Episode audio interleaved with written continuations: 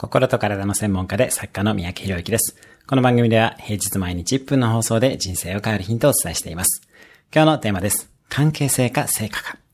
マサチューセッツ工科大学の元教授、ダニエル・キム氏の成功循環モデルというものがあります。上司が部下の仕事の成果にまず注目して指導するのではなく、まず上司と部下の関係性に注目するというものです。関係性を改善すれば部下が自分で考え始め、部下の思考の質が上がり、行動の質が上がり、結果的に成果が出るというものです。逆に成果から入ってしまうと関係性が悪化し、部下の思考の質が下がり、行動の質も下がります。仕事とはもちろん成果が一番大切なものです。その成果を出すために、あえて関係性から入ってみましょう。今日のおすすめ1分アクションです。仕事関係で関係を改善したい人を一人挙げ、その人との理想の関係をイメージする。